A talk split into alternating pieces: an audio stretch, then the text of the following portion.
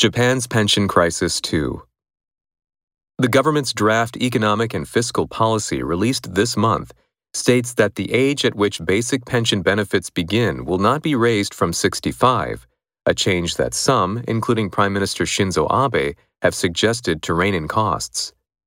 It also calls for reviewing the system under which employed seniors receive reduced benefits.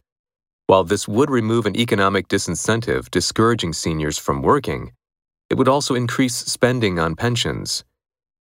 Pension benefits account for 66% of the average income of those aged 65 or older, according to a Health, Labor, and Welfare Ministry survey.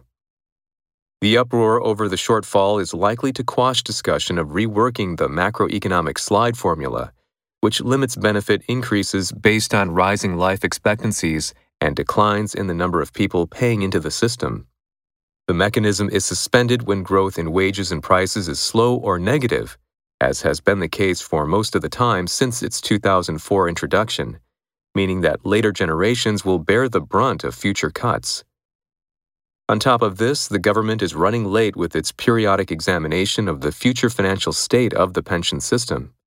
The Welfare Ministry says it is still in progress, but with the ruling coalition still dealing with the fallout of the shortfall report, it is unlikely to come out before the upper house election next month.